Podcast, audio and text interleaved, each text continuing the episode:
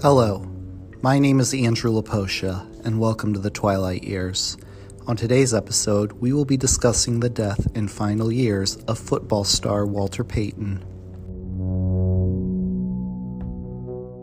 Walter Payton was one of the most prolific football players. He started out playing for Jackson State University, where he was All American. He was then drafted by the Chicago Bears in 1975 becoming their star running back for his entire 13 year career. He won the 1977 MVP award as well as his team winning the 1985 Super Bowl. He was also selected for the Pro Bowl nine times. He was also a prolific rusher, and he's held records in various categories, including touchdowns, carriers, and career rushing yards. By the time he retired in 1987, he had the most receptions by a non receiver, as well as eight career touchdown passes. After his retirement, he was elected to the Pro Football Hall of Fame as well as the College Football Hall of Fame.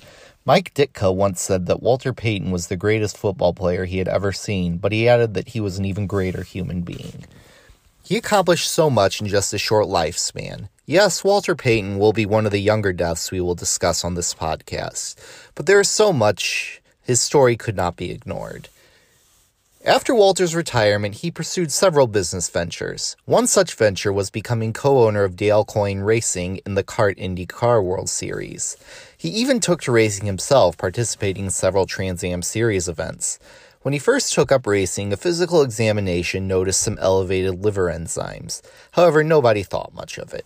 On August 20th, 1993, Walter was participating in the Road America event in Elkhart Lake, Wisconsin, driving a blue Ford Mustang Cobra. The race began without a hitch.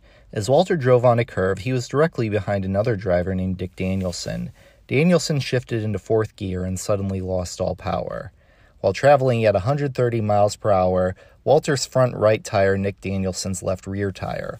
Walter's car then swerved off to the side, hit the guardrail, and flew 30 feet into the air. It then bounced four times and went over a fence. The final impact cut open the back of the car as well as slicing through a fuel cell. All of a sudden, the car caught on fire. Walter was briefly knocked unconscious, but he came to his senses and leapt out of the burning car. He was then rushed to a nearby tent and an ambulance was called. Meanwhile, his seven year old daughter Brittany had witnessed the whole thing. She ran to her father, who was laid out on a stretcher, and started to cry. Walter then ended his silence, telling Brittany he was going to be okay. Walter was then taken to a nearby hospital called Valley View Medical Center. There he was treated and discharged that night. After the incident, Walter gave up racing, something his family was very grateful for.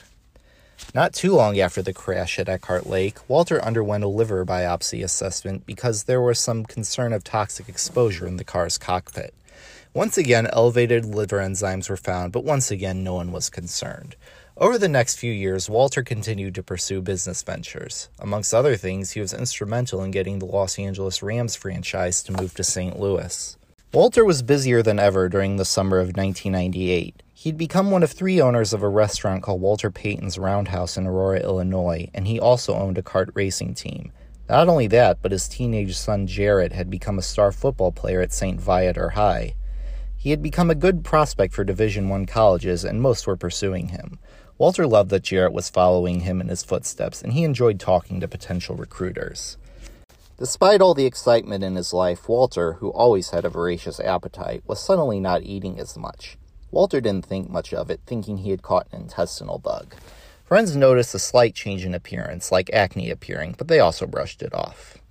On August 25, 1998, Walter went to his restaurant to tape The Monsters of the Midway, a WSCR radio show that he co hosted every Tuesday. His business partner, Scott Asher, noticed a yellow tint to his eyes and skin and grew concerned. When he went on the air, he did fine, but Asher could tell something was wrong. After the airing, Walter grabbed a handful of mints. As he tried a few, he immediately spit them out. He asked his other business partner, Mark Alberts, to try one, and he noticed nothing different with them. One morning, as Walter put on aftershave, he noticed that it didn't smell the same. One day, his former teammate John Skabinski came to visit, and he noticed that Walter seemed to be in a grim mood. Eventually, his assistant, Jenny Quirk, and Kim Tucker, the director of the Walter Payton Foundation, convinced him to see a doctor. There, it was determined that he was suffering from vitamin toxicity.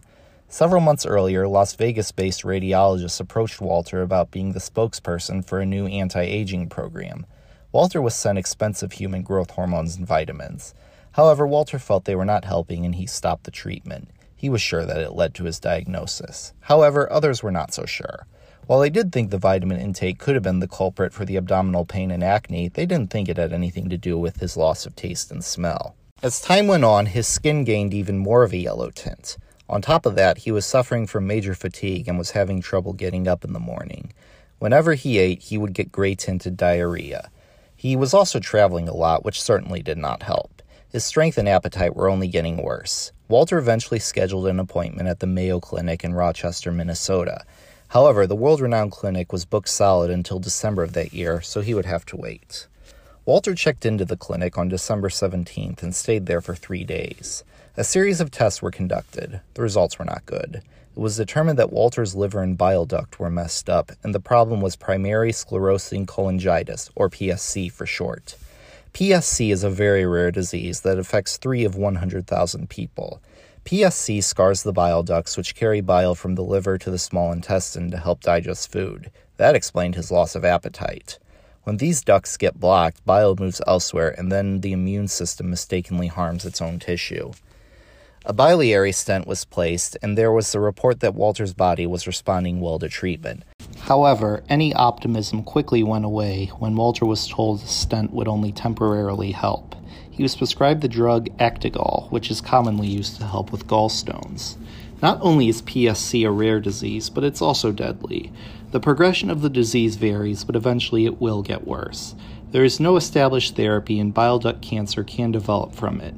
In fact, one blood test stated that the cancer might have already been there. Walter was devastated by the news. On January 1, 1999, Walter checked into St. Mary's Hospital to undergo more tests.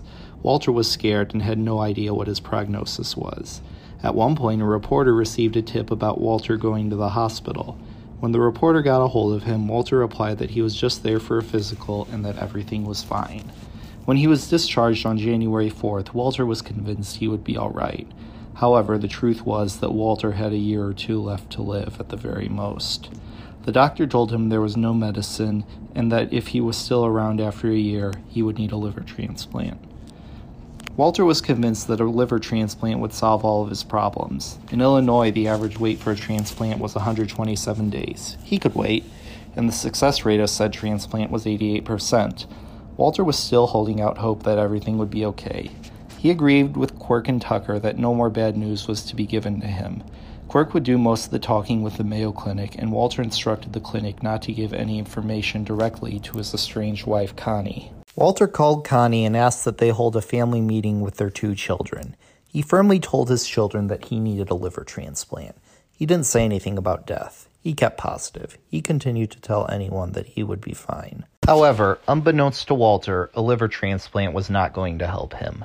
By the time he got to the Mayo Clinic the first time, the bile duct cancer had already spread to his lymph nodes and his liver. In fact, Walter wasn't even a candidate for a transplant his chance of survival was nil.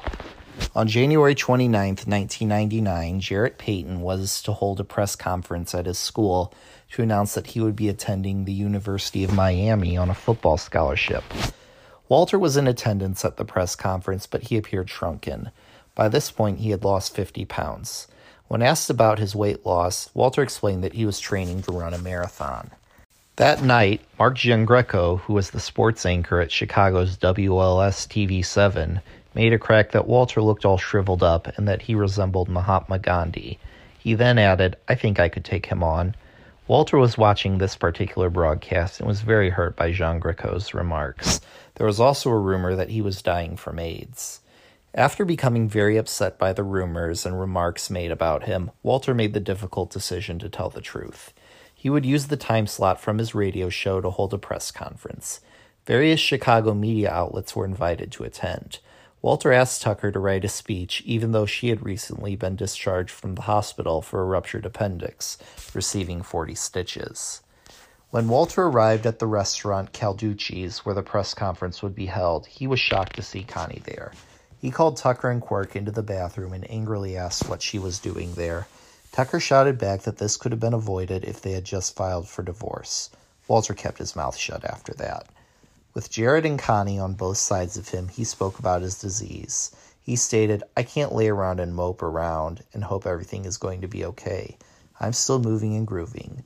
When Walter was asked if he was scared, he replied that he was and that it was in God's hands whether he was to stick around or not.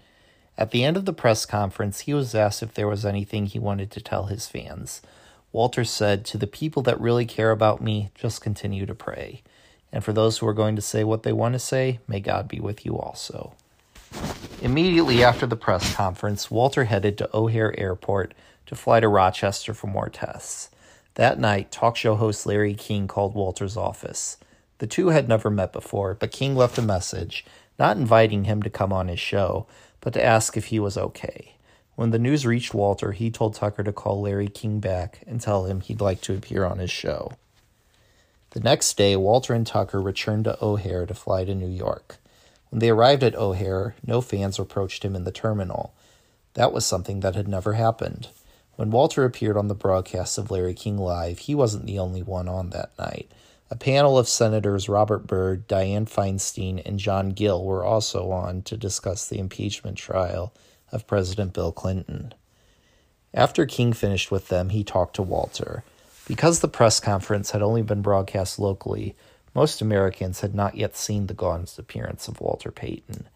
During the interview, Walter stated that he was on the waiting list for a liver transplant, which wasn't true. He also made a plea to encourage people to be organ donors. After taking a couple of phone calls, the show ended with what many have called one of the most moving moments of Larry King's 50 plus year career. Walter said that when he cried, they were tears of joy. King replied, We wish you everything you wish yourself. Godspeed, and when you get that transplant, you'll be sitting right here and well reminisce about carrying the football. After exchanging goodbyes, Walter said, Oh, God's with me. I'll be okay. If you're like me and you wanted to start a podcast, but were not very tech savvy, you wouldn't have known what to do. Then I heard about Anchor. If you haven't heard about Anchor, it's the easiest way to make a podcast. Let me explain. It's free. There's creation tools that allow you to record and edit your podcast right from your phone or computer. Anchor will distribute your podcast for you so it can be heard on Spotify, Apple Podcasts, and many more. You can make money from your podcast with no minimum listenership. It's everything you need to make a podcast in one place. Download the free Anchor app or go to anchor.fm to get started. Almost immediately, Walter was bombarded by an outpouring of love and support. Sports legends like Mike Ditka, Evel Knievel, and Michael Jordan all called with their well wishes. Jay Leno sent a note saying that they were here for him and then invited him to appear on The Tonight Show when he receives a new liver and to bring the old one in a jar. Walter appeared on Oprah and CBS This Morning, and Connie and Brittany accepted an award at the ESPYs on his behalf. By the end of the week, nearly 20,000 letters and packages had poured into his office. Some offered their own liver for him. Walter actually read many of the letters. One letter that especially touched him was from a young boy named Christopher, who also had a liver ailment. In the letter, Christopher said that his mother told him that God would take care of him and that he would take care of Walter too. Walter wrote back to Christopher and kept the letter on his desk. When a Sports Illustrated writer came to interview Walter, he read the note aloud. Perhaps the biggest impact of Walter's news dealt with organ donations. The Illinois Secretary of State's office suddenly averaged 115 donor inquiries per day. Before that, the average was 12. He also filmed a commercial that would air during Touched by an Angel that prompted organ donation. In the ensuing weeks, there were conflicting reports about Walter's condition. Some reports stated that his liver disease had spread, but some reports said he had a good chance of receiving a new liver. However, the news that everyone had suspected was finally confirmed. He had cancer of the bile duct.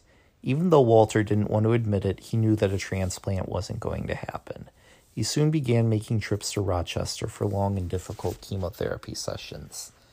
When Walter wasn't at the Mayo Clinic, he still tried to keep active. He even took a trip to Las Vegas, at one point playing roulette for an hour. He also helped finalize a deal to bring Chicago an Arena Football League team in 2001. He even agreed to some speaking engagements on behalf of the auto company Bridgestone Firestone. On April 12, 1999, Walter went to Wrigley Field to throw out the first pitch at the home opener for the Chicago Cubs. He was picked up by his good friend and former teammate Matt Suhey. As they drove to the ballpark, Walter said, Maybe I'll do this again next year when I nip this thing. Suhey didn't have the heart to tell him that Walter's situation was dire. He was given a Cubs jersey and baseball cap to wear. Walter was introduced and walked out to the pitcher's mound to a standing ovation. With all the strength he could muster, Walter threw the ball to Sammy Sosa, the team's star right fielder. In turn, he gave Walter a big bear hug. Cubs first baseman Mark Grace later said, I hope he treats this disease like an oncoming defensive back.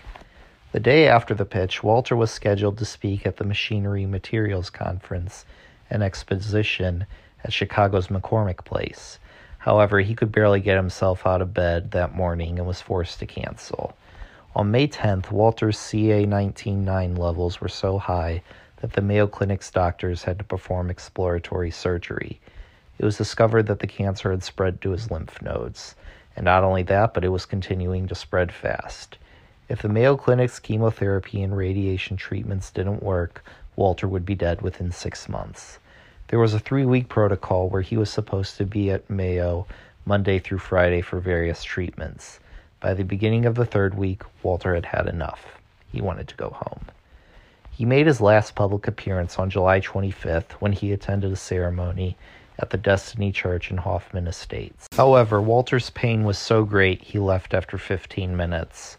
Eventually, his appetite had deteriorated to the point that he had to be fed intravenously. His weight continued to drop.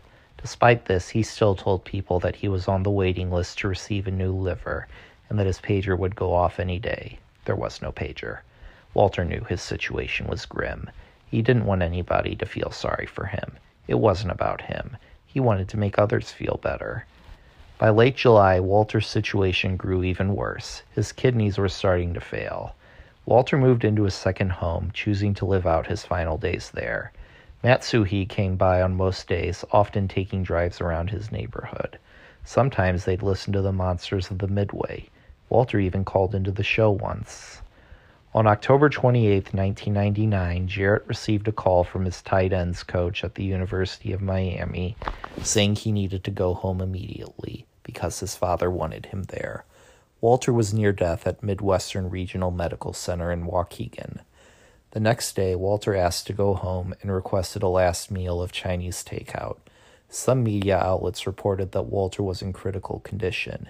Two radio stations, one in New York and one in Philadelphia, prematurely reported him dead. On November 1st, 1999, Walter's daughter Brittany was at school. At around noon, she was called to the principal's office, where she was told to go home. She returned home to find Jarrett and Connie hugging each other, crying.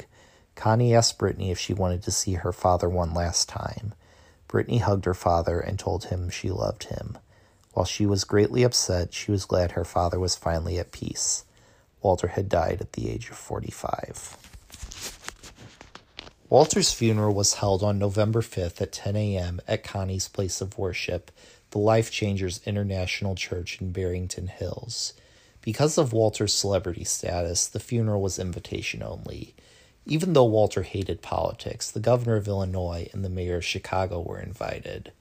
O.J. Simpson was also considered, but Marcus Allen said he would not attend if Simpson was there.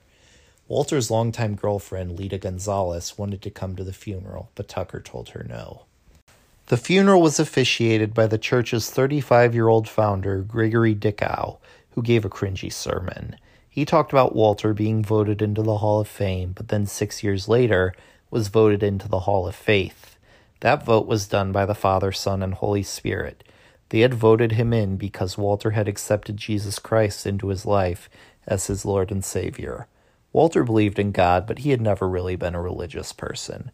Quirk later called the sermon embarrassing. After Dickow spoke, Jarrett, Walter's brother Eddie, John Madden, Mike Ditka, and Mike Singletary all gave moving eulogies. The day after the funeral, a public memorial service was held at Soldier Field, where thousands of spectators showed up. The 30 yard line on both sides of the field were repainted into a 34, which was Walter's jersey number. The play clock was also frozen at the number 34. Reverend Jesse Jackson spoke, as did Dan Hampton.